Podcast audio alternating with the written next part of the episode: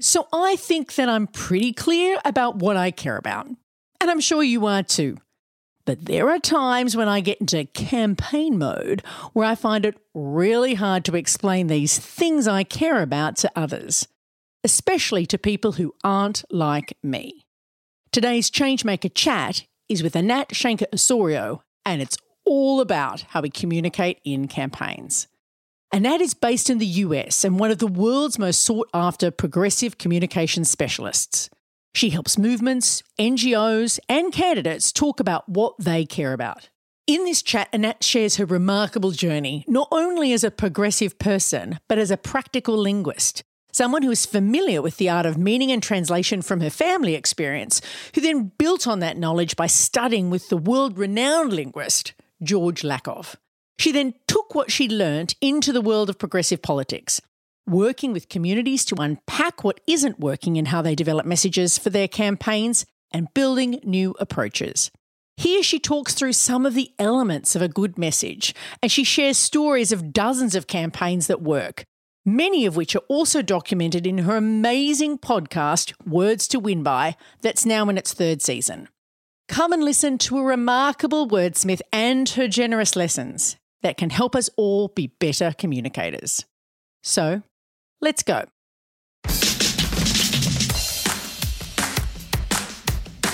I'm Amanda Tattersall. Welcome to Changemaker Chats, conversations with people changing the world. Changemakers also produces episodes that are feature stories about social change campaigns. Changemakers 2024 is supported by the Civic Power Fund and also works with the UCL Policy Lab. They bring together extraordinary ideas and everyday experience to understand how we can change the world. Check them out at ucl.ac.uk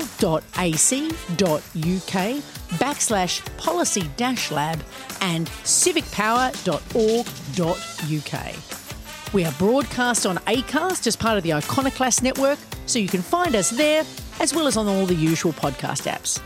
You can find out more about Changemakers on our website, where you can also sign up to our email list. It's changemakerspodcast.org. Anat, welcome to Changemaker Chats. We're so delighted to have you with us. I'm thrilled to be here. Thank you. And look, part of what excites me to have you on the show is that you are a true globalist. You might sit in the United States, but you are across stuff in the world. So please, we're going to look excited that you're going to be sharing your global insights with our audience here today. I want to start by asking you what we always ask our guests, which is what kind of change maker are you? Uh, a sleep deprived one, one who is fortunate to live in a state where marijuana is legal. Those are probably not the answers that you mean. Um, oh, well, whatever it takes, right? you know honestly whatever it takes. What kind of change maker am i? Jokes aside uh, i am a change maker who uh, colleague in comms holly minch has this phrase that i love which is i help do gooders do better. I see myself as someone who helps equip the folks who speak directly with various audiences, whether that be grassroots leaders, whether that be actual candidates running for office, uh, political parties, big international NGOs that are going to run either a communication campaign or write ads. I try my best to equip them with the knowledge and the actual words and images and ads that will make it more effective for them to tell their stories. So I guess uh, you know the non-sexy term for that is that I'm a middle middleman, middle person, and a communications expert, a communications specialist in that space. That's the story that I tell people. Uh, yeah. Sometimes tell my clients, you pay me to tell you that words mean things.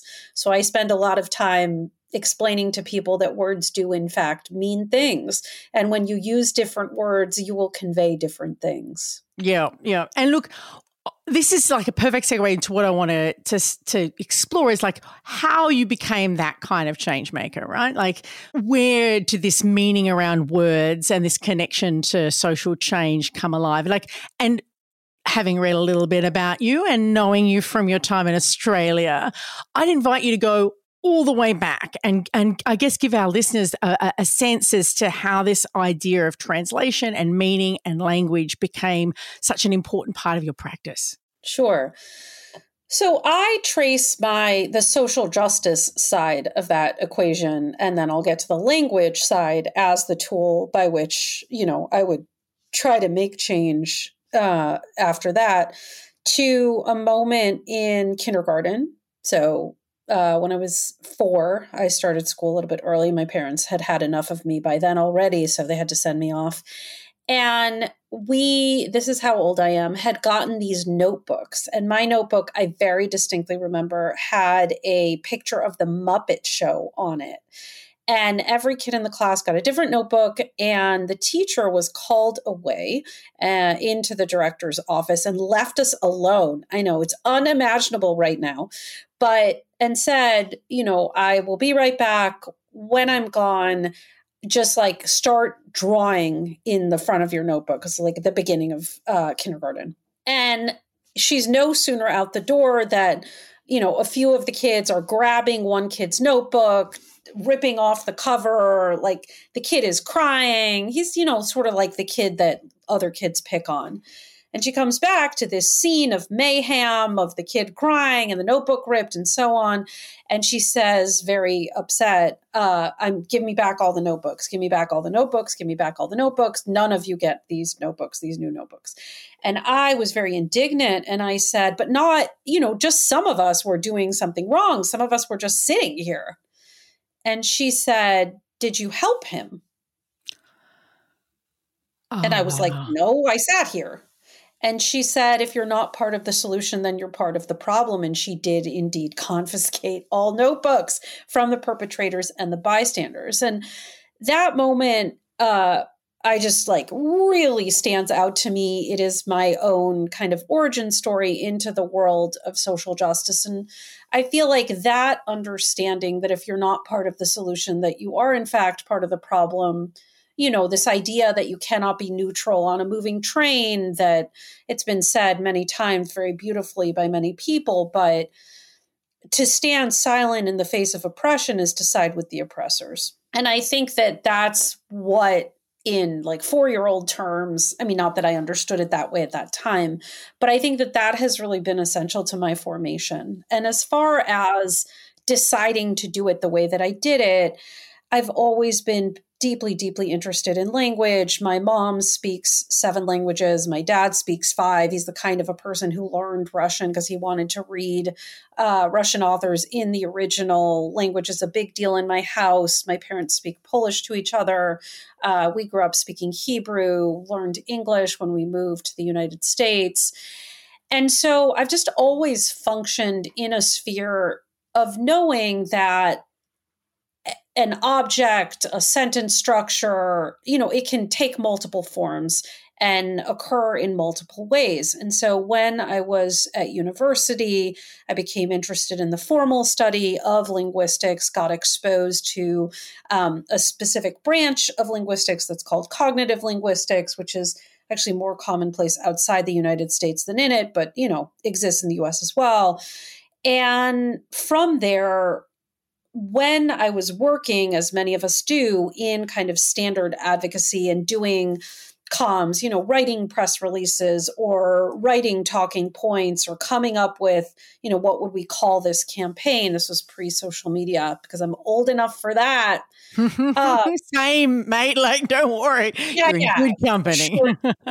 um, what really struck me is that a lot of the decisions that people made around why we would say it this way but not that way etc was really just on the basis of gut instinct and that that gut instinct by definition if you're a highly politically engaged progressive person which everyone in these situations was then why would you think that your default instinct like you, what was attractive to you in a message was going to be the same thing that was going to work for um, a swing voter, you know, somebody who's conflicted on the fence, or, and for the US case, you know, we don't have compulsory voting like you all do, a disaffected voter. so people don't realize that in the US, the largest voting bloc that we have, larger than Democrat, larger than Republican, is voter eligible non voters.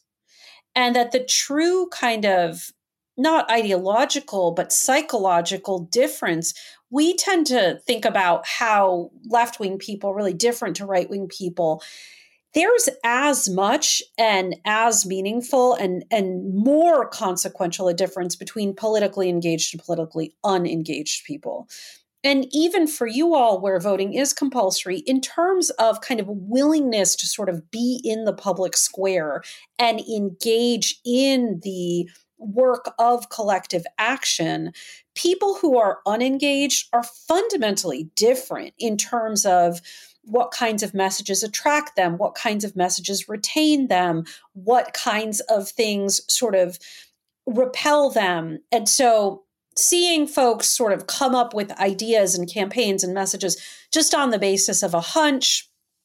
I knew because I had at least been exposed to linguistics that there was a way that was a little bit more sophisticated, or at least a little bit more systematic to tell whether or not a certain messaging approach was going to work or not.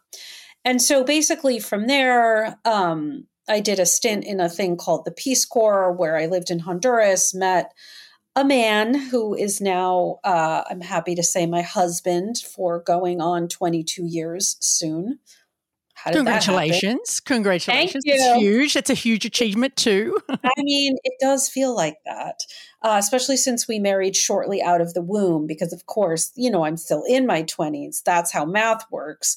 um, and working in politics and then went to graduate school um, at the University of California, Berkeley. We still live in that area and studied with you know some really seminal linguists as i was also studying public policy and i think most importantly uh, quantitative methods it's not sexy but mm. being able to run a regression being able to do large scale quantitative research means that um, when I have hunches or when other people have hunches that it's going to be more effective to say A than B, actually testing that out and seeing what the impacts of different language are. So that's sort of my story of how this happened. It is a spectacular story. I want to dig into like your uh, academic work, you know, with George Lakoff, right? Like, and, and many yeah. people who are old like me remember Don't Think of an Elephant around the Iraq War and after um, the George Bush election being such an interesting and significant book. Also, a tricky one to apply. And I want to dig into, you know, you've got these intellectual academic skills, the sort of craft of linguistics, but then you've also built quite an empirical practice working with communities, political parties, uh, candidates, not just in the US, all around the world. Talk us through that part of your work. Like, how did that become an important part of your practice?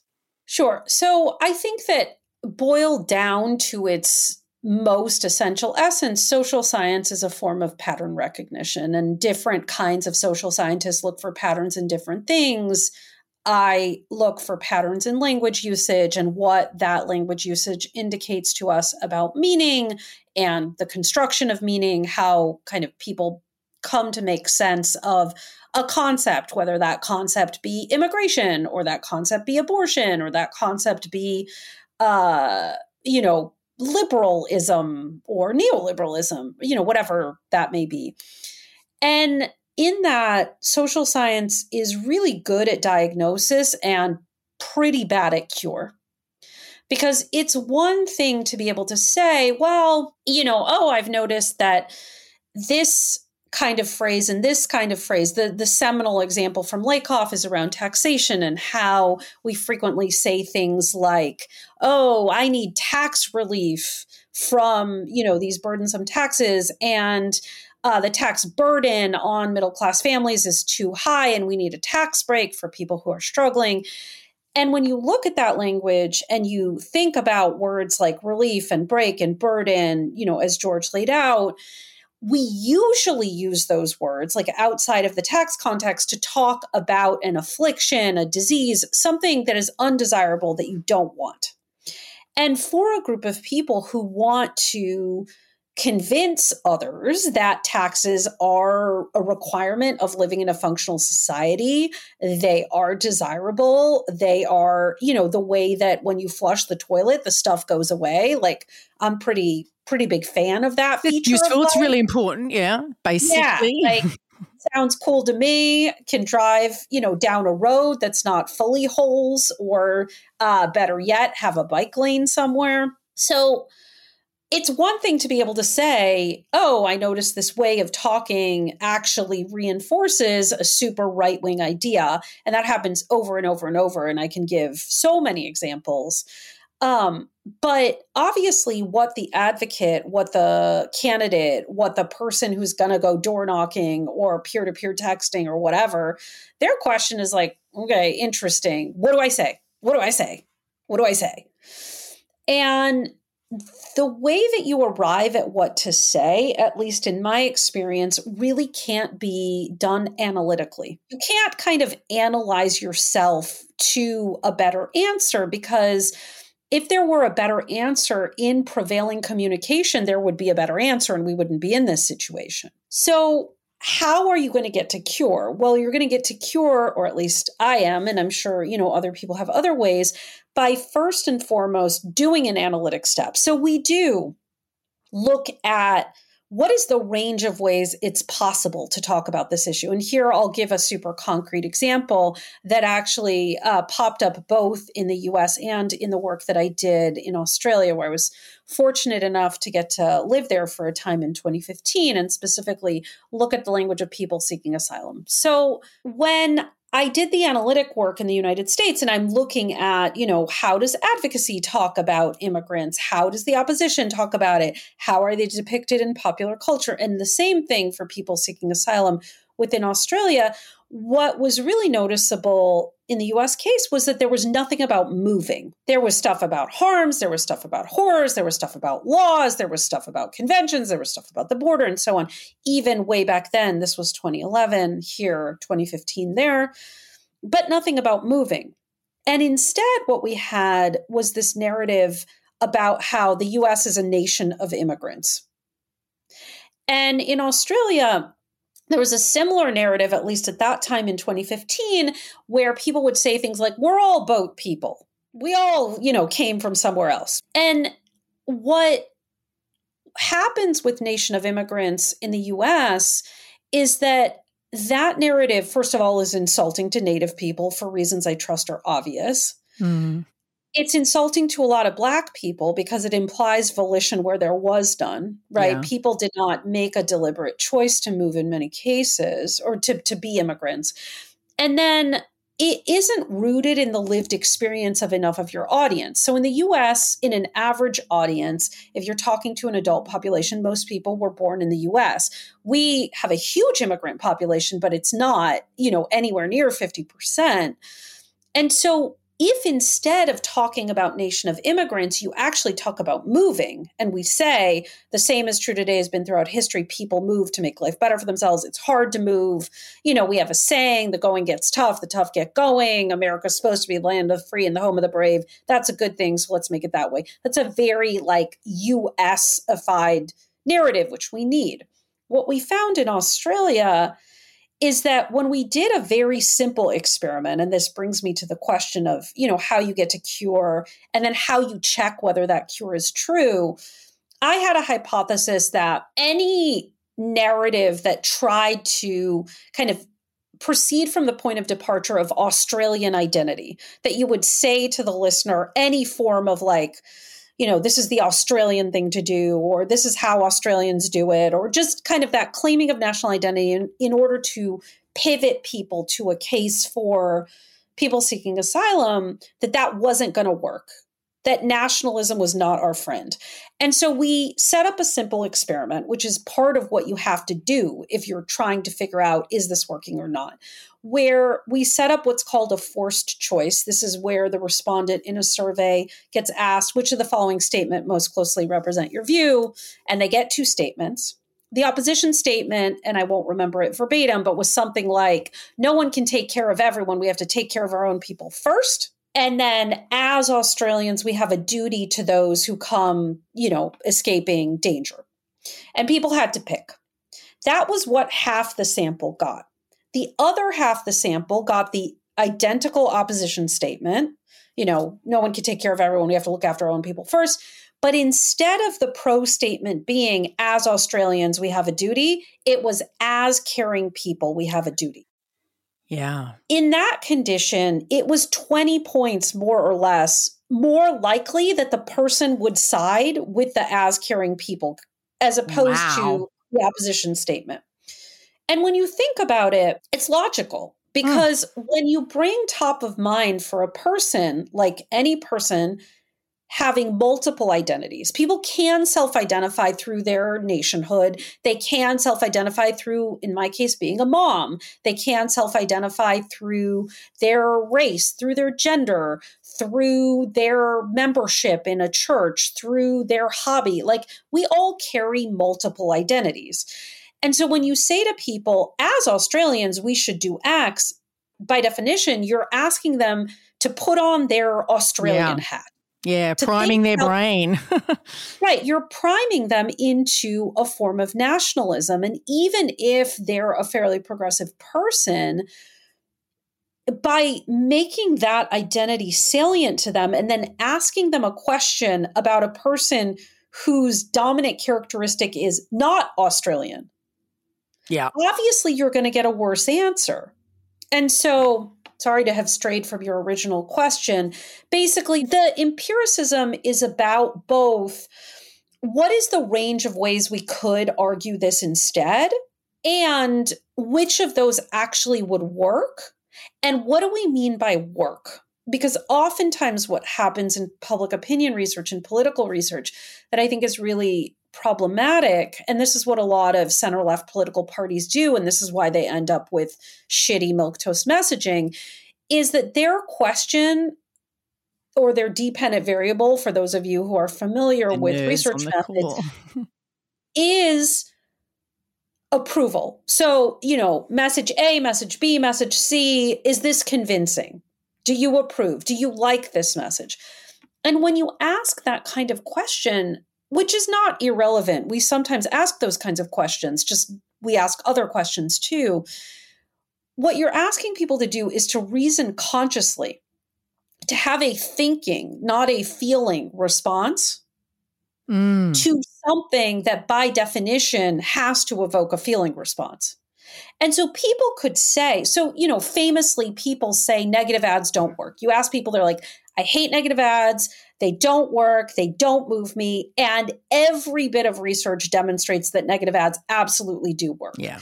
And so, yeah, you have to figure out how are you asking questions in order to get at what's actually going on as opposed to what does the respondent think is going on yeah and what i find really interesting in in the approach is that it's it's like getting digging in with the communities that you're working with. Like you might have these analytical understandings, but it's not about giving a lecture. It's like getting deep and empirical and on the calls, working with the community as, as, as a sort of like, you know, people call it co-design or, or, or, or co-creation or co-production, like collaborating in the creation of a, of a message, it, be, it being a sort of joint exercise. Yeah, almost always the message that ends up working the best is actually the message that the most impacted community wanted to use all along mm. and either was told not to use because we have to sound like the reasonable adults in the room and offer some sort of you know very rational reasonable sounding thing with some statistics and that's what's going to convince people or they were told not to use it because you know it was too lefty lefty left or too radical or you know that it would sound whatever they were told that it would sound and just so often i mean it's funny the number of times i will give presentations and people are like oh it just sounds like you're saying try to sound like a person it's amazing Amazing. Yeah. I mean, the the asylum project you know, the status quo message, because one of the things I try to always do in my projects is we test the status quo message. Like whatever the sector has arrived at is the message that they've dominantly been using. We will test that. Because if I'm endeavoring to convince people to stop doing what they've been doing all along, I also have to demonstrate that that didn't work, right? And the status quo message at the time was a very human rights. It was like, as signatories to the Refugee Convention, Australia must fairly police its territorial waters according to the UN. And I was like, oh, this shit's terrible. Like, if people cared about human rights, they would care about human rights. And I can assure you that they don't. Otherwise, this wouldn't be happening and why it is you think that this sort of set of facts about Australia's kind of obligation to fairly patrol its territorial waters is going to move any normal human being. I mean, it's, you know, this is what happens when lawyers write messages. No offense to lawyers. Some of my best friends are lawyers. They're just not great communicators to the public on these issues. Look, this, it sort of brings me to the bigger question that sits behind the limits in the message of the lawyers and, and, in, and in some ways in your entire career. Like, if you could just briefly explain what are the progressive community doing wrong? You know, like if you were to to to capture it, I mean, uh, like you've made a great career out of it, right? But like, what, what like for those who are on the call, I I, I imagine there's a, a, bunch of listeners who are like now curious, unpacking their own messaging, unpacking their own thinking about how they do what they do. How would you you know, broad brushstroke, but like, how would you describe what's going wrong in terms of how sort of progressive left, whatever you want to call them, people are communicating?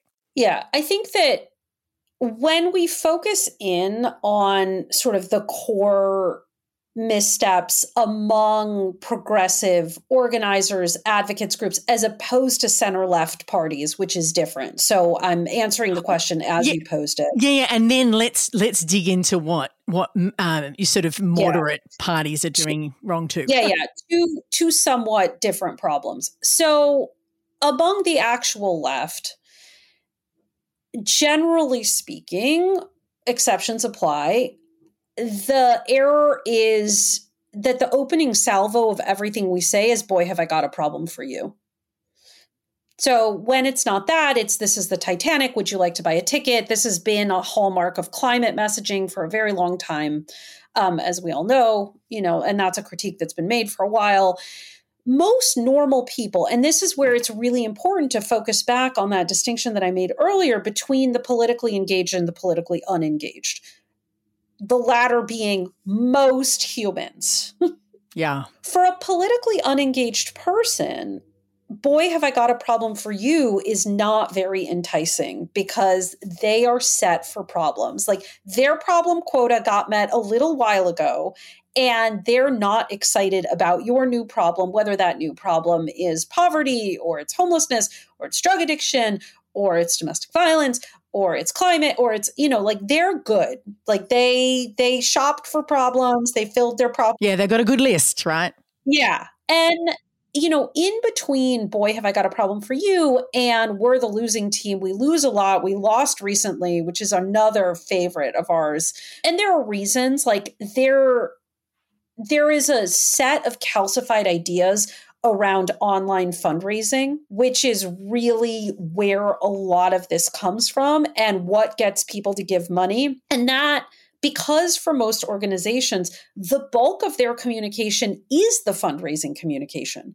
And so oftentimes, even when I'm working with an organization, they'll be like, you're allowed to touch, you know, the political department, you can talk to the advocacy people, you can talk to the comms people, you cannot touch fundraising you like you will not be talking to fundraising. We know what we're doing. We know how to do it. You know we measure it. We do a b testing like and i'm like I hear you. And the bulk of the messages that you send to people come via fundraising. And so we can't actually change this narrative if you won't let me change the 300 emails that you send to people what we find is that fear based messaging, scarcity based messaging, everything is horrible based messaging actually over time makes people more right wing. It increases their neophobia, it makes people non activist people, it evokes a fight or freeze response. And for most people, it's freeze, right? For activists, it's fight. For most normal folks, it's freeze.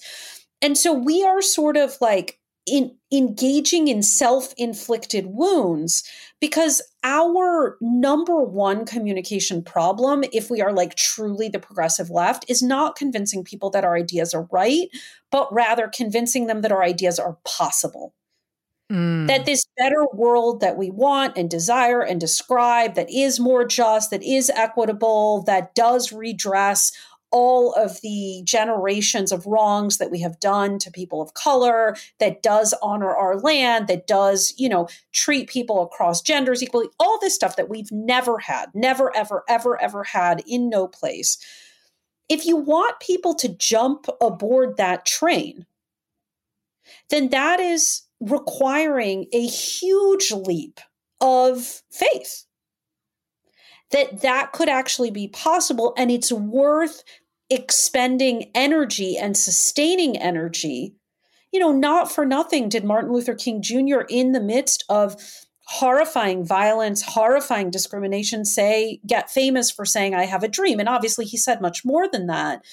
But there has to actually be a dream there has to be mm. the selling of what i frequently call a beautiful tomorrow and so I think that's sort of the, in its core, the kind of key mistake of progressive groups is that we tend to belabor what is wrong. I just saw a really, really funny and interesting experiment was done around the Super Bowl, which just happened here. And uh, a sample of 600 people were asked what team they were rooting for before the game. And a demographically identical set of people were asked who they were rooting for uh, before the game, but they were asked that question after the game. And there was a huge shift toward uh, the the victors, the Kansas. City mm. Chiefs. People want to be on the winning team. And they will manufacture back that they were supporting the winning team all along once they figure out that that was the winning team. Um, so we need to stop doing that. Yeah. And and I do love in your work that you talk a lot about the fact that that undecided or uncommitted population of people around politics are are not just a massive vague group of people, but actually people who are just undecided on a whole bunch of questions. I love it somewhere you've talked about toggling between different different questions. So it's it's not like there's this sort of group of people who don't have thoughts. They have lots of thoughts. They're just not. They're just not landed for them yet. And they have extraordinarily contradictory thoughts. My colleague Celinda says, you know, 50% of Americans don't know what socialism is and 60% of them don't like it. And, mm. you know, people are perfectly comfortable having absolutely contradictory thoughts and very much resent that pointed out to them. So people who are conflicted or who are swing or who are whatever, they have lots of thoughts, as you said. It's just that they don't have a consistent and coherent and cemented ideology. And what we find with them is that what is repeated most frequently is what becomes true and common sense. And there's no possible way to explain things like the rapidity of change with respect to an issue like marriage equality, except for this phenomenon. You know, how do you go from this thing when I distinctly remember being in university and people coming up to me and being like, oh, we're, you know, organizing or do you want to donate to this campaign for what was then called gay marriage? And I remember thinking vividly, like, totally support you. That's awesome. Never going to happen. Like, like that's absurd, right? Like mm. that's that's not a thing that's going to occur in any proximate lifetime. And the speed with which yeah. that changed, and I'm not saying it was fast enough. I'm not saying that, like, you know, the prolonged period in which that was utterly um, inconceivable was okay. But as far as like a shift in social perception, in, you know, nowadays, and your referendum was much more recent than ours, but like the idea that someone is publicly allowed to sort of say a hateful thing. I'm not saying it doesn't happen, of course it does, but it's not socially sanctioned in the way it even was when we were kids. Mm. Yeah. In one generation, there has been a tremendous change.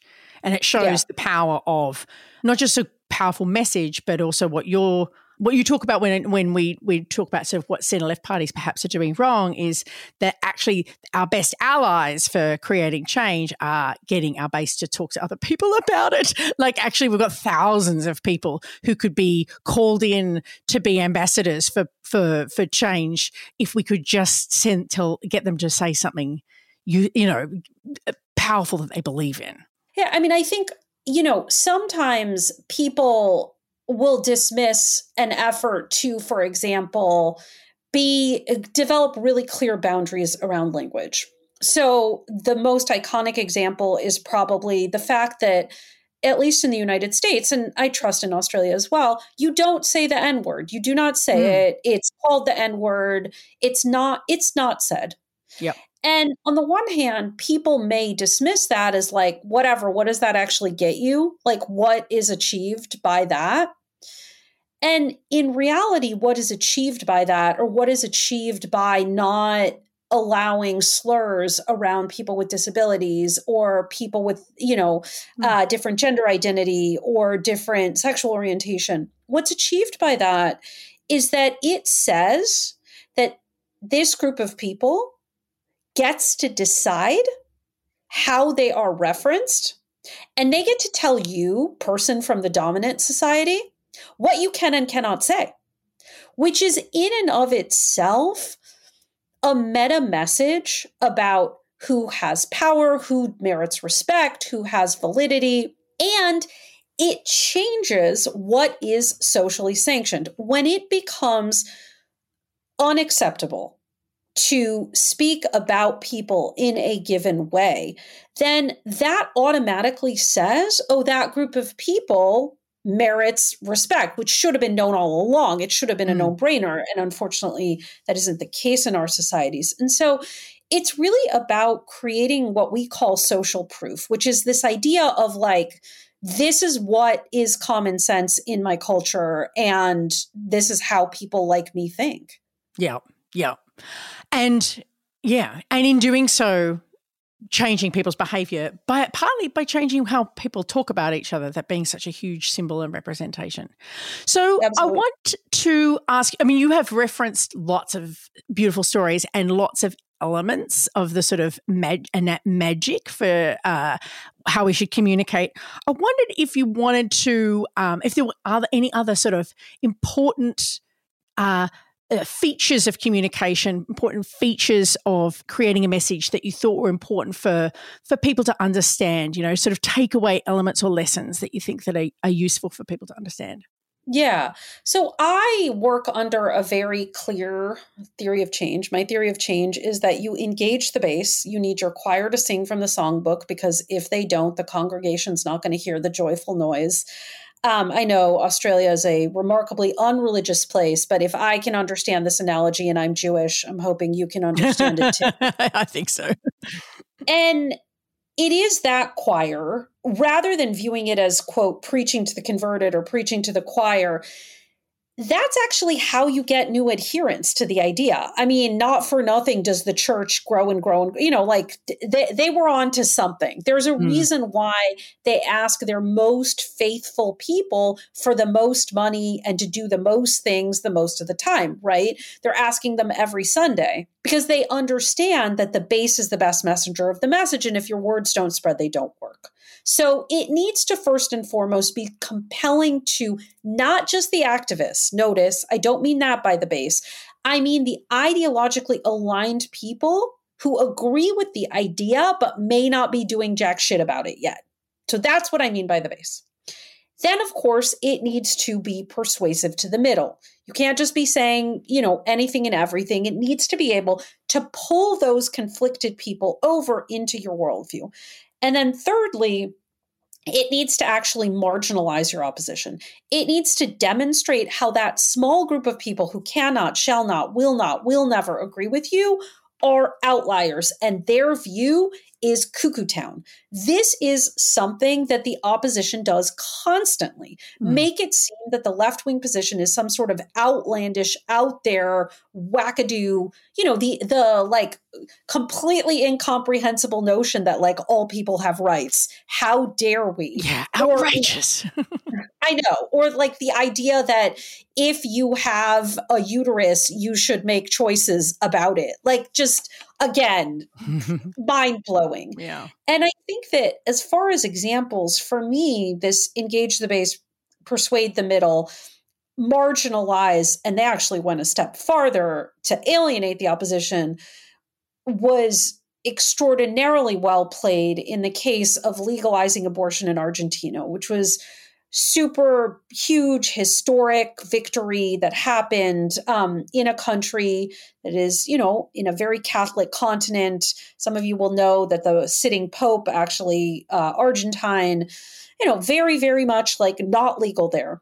And when they conducted their campaign, they engaged the base part of the strategy was this green handkerchief. And for those who don't know, kind of the story of Argentina, Argentina had a uh, prolonged military dictatorship, and there was a group of women, mothers and grandmothers, who would walk around the Plaza Mayo in front of the Capitol with white kerchiefs.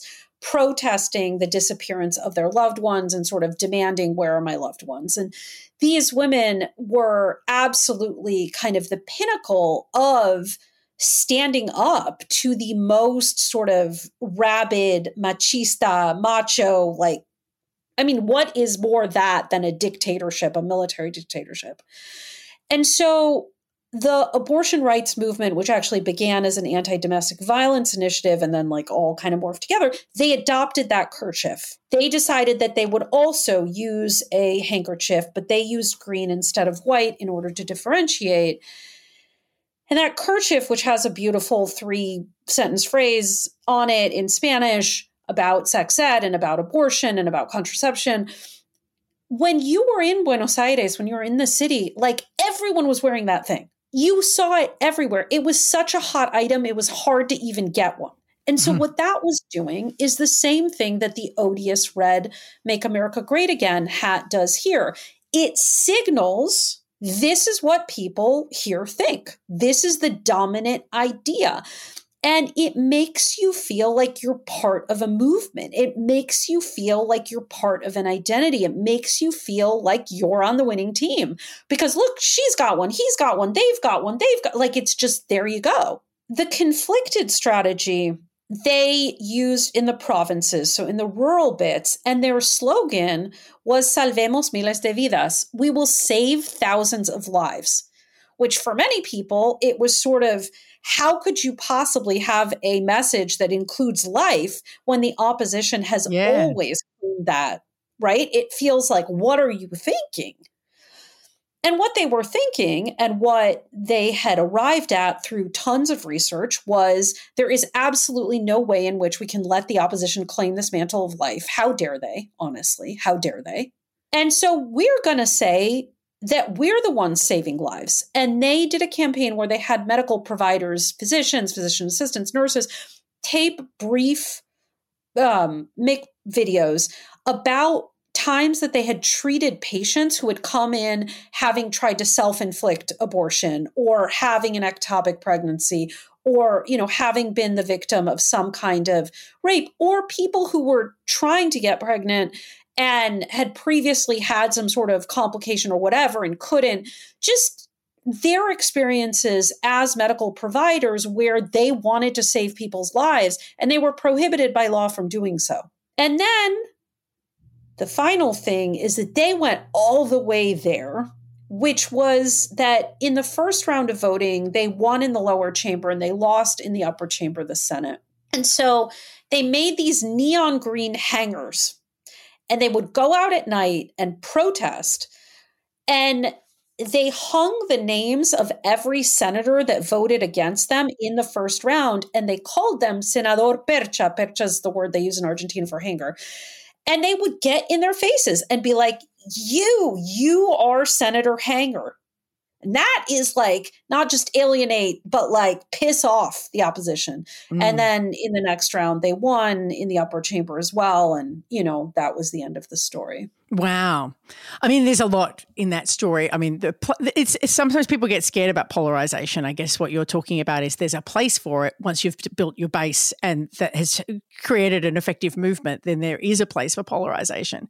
I get this a lot. You know, we don't want to piss anybody off. We don't want to piss anybody off. I have many things to say to that. The first is that if you want to touch a nerve, you're going to have to touch a nerve. Like you are not going to break a signal through the noise by saying puppies are cute. it's true, puppies are cute. Puppies don't happen to need a PR campaign because they're cute. So you don't actually need that message if you're going to advance a political cause, let alone something like abortion in a deeply Catholic country that, you know, where it had always been illegal, how are you going to do that unless you amass enough supporters to create a sea change among the conflicted? And by doing that, by definition, you're going to piss people off. There's no way that you mm. can do that and not piss people off. You know, the same is true with asylum. The same is true with radically changing anything. Yeah. About it's a power. It's a power contest ultimately. And those with power, they, there's going to be a reaction to that. Absolutely. And, you know, I was just joking with someone earlier today that within the US, not internationally, every campaign that I've worked on, like for a candidate or for a party, has been sued. And I consider that to be like the top line on my uh, CV. Because if you're not, in my case, actively pissing off Republicans, like, what are you doing? Like, are you even running a campaign? Mm. It's like a form of recognition. I mean, it, it's like the jujitsu as well. When they start attacking attacking you, then you know that you've been recognized. You know, and Gandhi's was, thing about laughing at you and then fighting. You know, like uh, this is th- a theme in social change. You know, t- discussion. And the other piece of it, which you just sort of hit upon is when people say to me, you know, I don't want to call out a villain. I can't call out a villain. Like we can't do that. You know, we have government funding. In our case, we we're a 501c3, we're a public charity, whatever. And I understand that there are restrictions and that makes sense to me. And I try to help people figure that out. If you don't name a villain, you're the villain. Yeah. because the opposition doesn't give a shit. And they have been in the business of saying it's because of the people seeking asylum. It's because of the immigrants. It's because of the black folks. It's because of the Roma in, you know, Orban's case in Europe. It's because of gender ideology in Bolsonaro's case in Brazil and also Duterte in the Philippines the right wing narrative is made out of scapegoating. It is made out of fear mongering. It is made out of hate peddling. And so, because they are always naming a villain, whether that be uh, an impacted community or left wing activists, right, who are like, in our case, Antifa, uh, socialist, you know, rabble rouser, whatever, when you let that go uncontested, because your response to that in the US case is democracy is eroding, rights are under threat, you know, norms are violated. When you exist in these kind of passive constructions and they're saying immigrants are taking your jobs, you know, inner city crime is like at epic proportions. People are coming in, they're ruining our way of life, they're destroying America then you're not contesting that storyline for the conflicted people who are like, well, I guess this is why my life feels not okay, or this is why I feel like my community is not okay. Yeah, people are using that information to start to make opinions and move from yeah. being undecided and, and conflicted to being more certain because of the clarity of someone else's communication and the confusion of yours. So, Anat, there's so much I could I could sit here and talk to you for hours, but I'm going to just ask you I'm going to just ask you one more ridiculous question, right? So you're the do-gooder who makes do-gooders better, right? We are not in a world where do-gooding is having a good shot at it at the moment, right? Wherever not you look, not at the moment. It's not so hot. Like I can look everywhere. I look to the Middle East. I look to Gaza. I look to the US and your upcoming election. I just look at inequality. I look at race. I look at climate, right? It's so not hot right now, although it's probably here in Australia, it's a bit too hot right now. What is your thought? Like, you, have got all this knowledge, these reflections. You've got people on this podcast who are keen to have a, a, a cleaner, a clearer sense of how to do better. What have insights or reflection, a piece of advice, a thought you have for them? Yeah, I mean, there's a reason why I discipline myself to make a podcast in which every episode is about a campaign we won somewhere in the world. That is both just like a, a personal practice to to try to find some kind of way to keep going at it but it's also just to show not tell that progressive ideas are popular and they win so i'm going to push back Oh, great. Thank you. I'm going to push back at the setup. and I'm going to say that it is actually because of the advances that we have had in terms of radically expanding people's understanding of gender, of sexuality, of rights, of justice, never completely like you know we haven't done the job by any stretch of the imagination that we are seeing this horrifying backlash. You know there is as my uh, friend anon says like there is a revolt against the future and the future is going to win right? Here in the united states we have a group of revanchist judges sitting on our supreme court who think that the 20th century was decided incorrectly like they're very very angry that it was decided that women get to decide over our Anything. bodies. It was you know incorrect that schools should be integrated. It was incorrect that government has the power to regulate things like toxins in our air. And you know go on and on and on and on and on. All the things that they think they are here to undo. And that's a testament to the power and the changes that have been made by movements around the world. And, you know, a predator is always at its most dangerous when it's in the last throes of death. Like that is when it just starts lashing out the most. And I think that that doesn't mean that like everything's rosy. It's definitely not. But to take a concrete, non pie in the sky thing, I think most people don't know that in October of last year, there was an extraordinarily beautiful and very hard fought campaign in Ecuador. It was called Si al Yasuni. Yasuni is the name of the indigenous group and also the region within the Amazon that is Ecuador. And there was a public vote. It's the first time there has ever been a public referendum on climate change in order to create a moratorium on fossil fuels with where the Amazon sits in Ecuador. And they won. They won by over 60% in the face of Chevron and BP and, you know, all all the money you could ever imagine happening in the universe being thrown against this campaign that was really fought by these indigenous campaigners who have endured at this point a generation not just of fighting but of literal assassinations. So hired hitmen sent to murder them. I mean you want to talk about the most horrifying conditions you could possibly imagine for campaigning and you know when i get to meet folks like that and advise them and then i see like the stuff that we get agitated about in the us or in australia i'm like you know i'm going to have a hard time listening to you tell me that like we can't have a positive message because things are so shit or we can't do this because it's so hard. I'm like you know you're going to have a hard time selling me on that story because these like this is what's going on for other people. You know look at the victory that the extraordinary young women brought in Poland. Look at the ousting of Bolsonaro. Look at the places where we are making, you know, look at the fact that here in the United States, we were able to deal a critical blow to fascism, not with tanks, not with guns, but at the ballot box. That's the first time that's ever been done. Fascism usually doesn't go down without military weapons. And is it over? Nope. It's not. And we're back at it again this year. But between 2016 and 2024 now, 2023, when you count all of the elections that we have had with the special elections, I think, uh, if I'm not mistaken, and if I don't have these numbers exactly right, I get to be forgiven because I'm giving this preamble.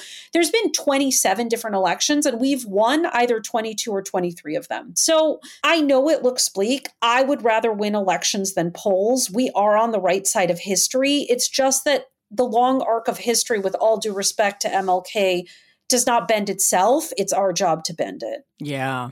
And we should and we can't discount the strengths that we already have going into the fights that we've got going on that actually we have done we and our generations, our people before us have already done such a tremendous thing to get us to this place. I, I also think it's extraordinarily important to remember that the actual sort of end goal of authoritarianism is to erode the people's will to resist. And I know that I'm speaking in terms that perhaps for an Australian public feel outlandish. Remember where I am, remember what's going on here.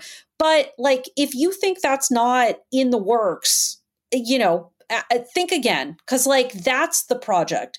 The project is to erode our will to resist every scholar of authoritarianism that I've ever spoken to has said the win is despondency. The win is when people feel eh, they're both the same. There's nothing we can do. It's all too big. It's never going to be unfucked up. You know, this is how it is. Because as long as we're still fighting, that's very costly for them. That's exhausting for them. They have to counter us. When we decide, like, I guess this is it, that's when they've truly won. And so despondency isn't just not an option, it's a capitulation. And holding our strengths, even in a tough time, is the way we move forward and combat despondency and challenge authoritarianism. I hear you. Yes.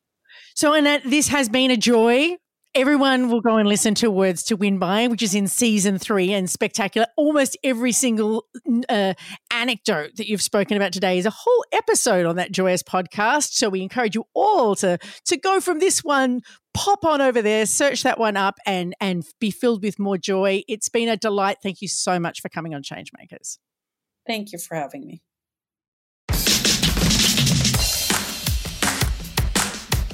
Changemakers is hosted by me, Amanda Tattersall. Remember to subscribe to this podcast to catch all of our episodes. This is series eight, people, so there's plenty to be inspired by in our back catalogue. Anat's podcast is called Words to Win By, and you can find it on all the apps. Changemakers audio producer is Jules Wookera. We are broadcast on ACAST and part of the Iconoclast Network. Changemakers UK episodes are supported by Civic Power Fund and we work with the University College London Policy Lab. They bring together extraordinary ideas and everyday experience to understand how we can change the world. Check them out at ucl.ac.uk backslash policy lab and civicpower.org.au. Like us on Facebook, Instagram, and threads at Changemakers Podcast. We're on Twitter, kinda, X at Changemakers99, and I'm there occasionally at Amanda Tats. And check out changemakerspodcast.org for transcripts and updates on all of our stories.